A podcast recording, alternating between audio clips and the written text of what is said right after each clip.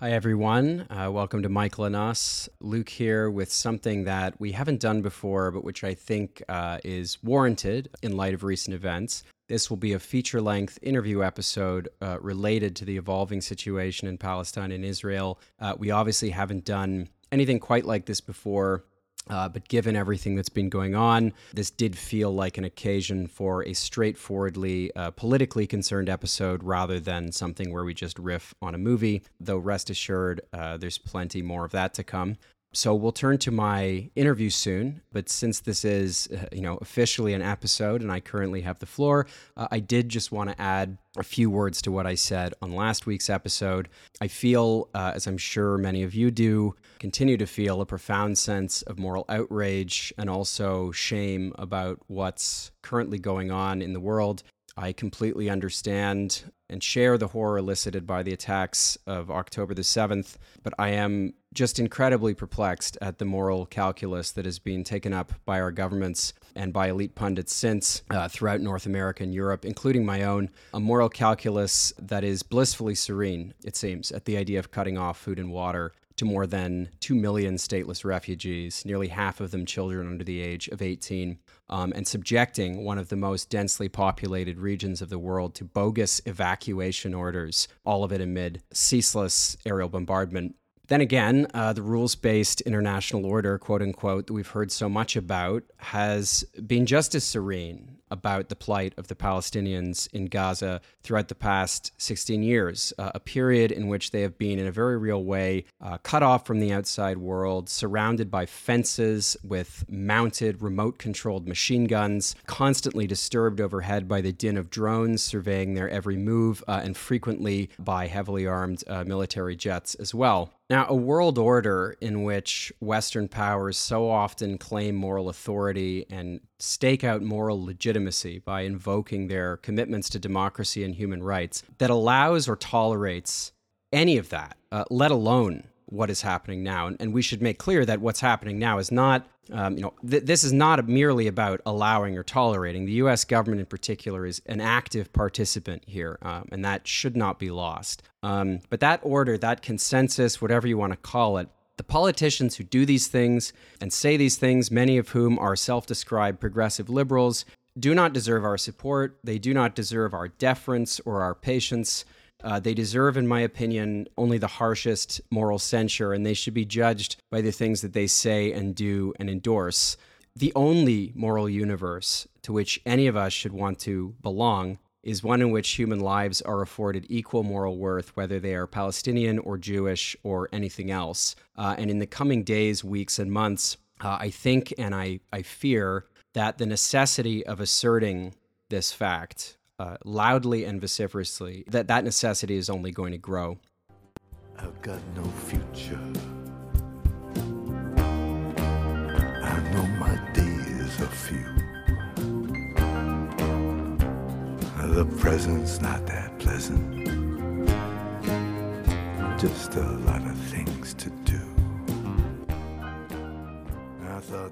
Even when Biden comes back in the office and he has the same diplomatic team as the Obama people, who were ostensibly pushing for a two-state solution late into his term, he's like, "Well, this is settled. The Trump people kind of uh, used up all any leverage we could have had. They expect total backing, and they don't even attempt to return to a two-state solution, even after." Um, uh, in the background of all of this, Netanyahu becomes incredibly controversial in Israel because he is indicted on pretty blatant um, allegations of corruption and bribery in uh, 2018, and there's an election in 2019 and what happens after this is that Netanyahu is so controversial and so hated that a lot of his traditional allies, like uh, Avigdor Lieberman of Israel Beiteinu, who is his deputy prime minister for a number of years, um, uh, Naftali Bennett, who was another coalition partner of him, uh, and some of his former military staff, like Benny Gantz, who starts his own party, um, they start like becoming against him because he's considered very unpopular. They personally dislike him.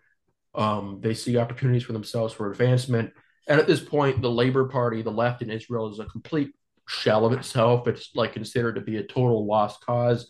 So the opposition to Netanyahu takes the form of these centrist center right parties that basically accept his consensus. They assume too that he he figured the Palestinian issue out, that there isn't any real like any purpose of peace negotiations since they're having their cake and eating it too. So the opposition of Netanyahu, as he's moving the country to the right and the world is accepting his right wing kind of basis for governance in the country, the opposition moves to the right too. So it's led by figures like Benny Gantz, who um, announces his campaign in 2019. He's the former IDF chief of staff by like with an ad talking about how he bombed the Palestinians to the Stone Age. He literally said that in his opening ad. Um, he won't even say that he supports a two-state solution. He says he supports a two-entity solution. So you have these like the opposition is totally selling out to get any number of center-right, centrist, right-wing, and Netanyahu voters that they can, and even still they cannot stop it from getting. They can't get a majority for themselves. They hold an election in 2019 there's no majority. They hold another one the same year, no majority. They hold a third one in 2020, still no majority. They um, there's a brief kind of team up between uh, Benny Gantz and Netanyahu and a unity government because of COVID. And the idea there is that Gantz is going to be able to be an alternate prime minister after six months. Lo and behold, the deal falls apart before Netanyahu leaves office, uh, which most people assume is because if like if he lost prime ministerial immunity, he'd be in prison and uh, so that falls apart. They hold a fourth election in 2021, and the opposition there is able to create, like, they technically have a majority, and they're able to create this incredibly rickety coalition consisting of basically every single element, political element in the country. Besides, Include, including including the uh, you know the joint list, right? Including yeah. no, Arab no, parties. I don't think it included the joint list, but it included an Islamist Arab conservative right. party that split from the joint list. Right. So the joint list falls. So like the Communist Party there and the Arab parties who are social democratic two state solution, they don't join the government, but basically every other element in the country does. So you ha- it's led by Naftali Bennett, who is like this American, like it, like basically an American Israeli settler, um, and supported by all these military officials and centrist politicians, Arab Islamists, left wing like social democrats and socialists. It's this like, and it's it's called the Netanyahu anti Netanyahu coalition. That's the whole point of it.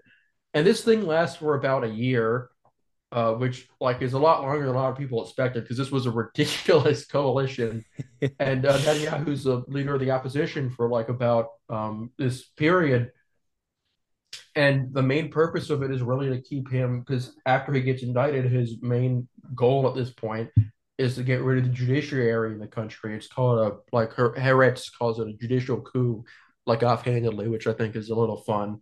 Uh, where he's basically trying to get like reduce the power of the judiciary and make himself immune from prosecution as long as he as he's prime minister so he doesn't go to jail. This and, and, and this this episode was quite interesting to me because it was the first time I'd seen. I mean, this was the first time you saw, you know, you know the, the new york times op-ed pages being anxious about you know something that his uh, government was doing. And i mean i suppose the reasons for that aren't particularly no, difficult to understand. just like kind of a bit like kind of like it's all like high level governance. You could say maybe kind of upper class concerns.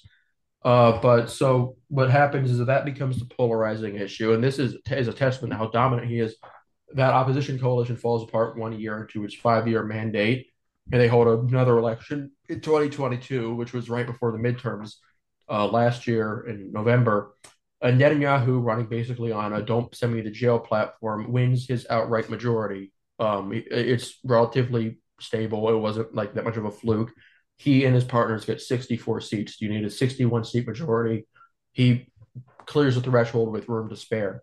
So he's able to form what everybody calls, including his own coalition, the most right wing government in Israeli history. It includes um, these groups that idolize terrorists, these settler groups that get like um, Itamar Ben Gvir and uh, uh, Smotrich, who are these incredibly far right forces, downright racist, genocidal, uh, worship these incre- like these figures like from the 1980s, Meir Kahane.